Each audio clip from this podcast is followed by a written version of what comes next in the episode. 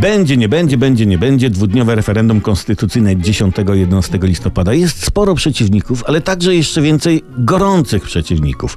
Wczoraj marszałek Senatu, pan Karczewski, spotkał się z doradcą prezydenta, panem Muchą, by osiągnąć kompromis w sprawie właśnie referendum konstytucyjnego. No jaki może być kompromis w sprawie referendum konstytucyjnego? Może na przykład być samo referendum jakieś, a nie konstytucyjne? Można też przestrzegać konstytucji bez referendum. W każdym razie warunkiem marszałka jest mniej pytań. 6, 8, góra 10, tak pisze prasa. Chyba, chyba słusznie i jakieś takie otwarte pytania, żeby się coś dowiedzieć, na przykład jak jest, nie? Albo określ w skali od 1 do 7, kto napisał pana Tadeusza. Prawda? Ile dzieci powinny mieć prezydent Rzeczypospolitej? Można się pomylić o trzy dzieci. Co to jest? Duże niebieskie i szkodzi na uszy. Ja, ja nie wiem, mamo, że ktoś wie, to napisze, nie? I słuchajcie, jest jeszcze problem frekwencji, bo ona powinna być jak największa. Co to jest frekwencja? Jest to po prostu stosunek wyrażany procentowo.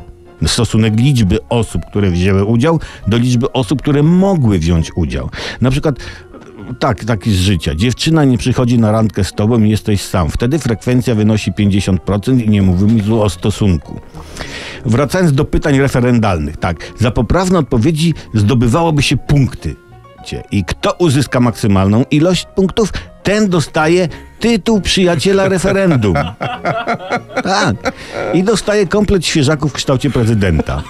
I mówię wam, frekwencja murowana. Murowana.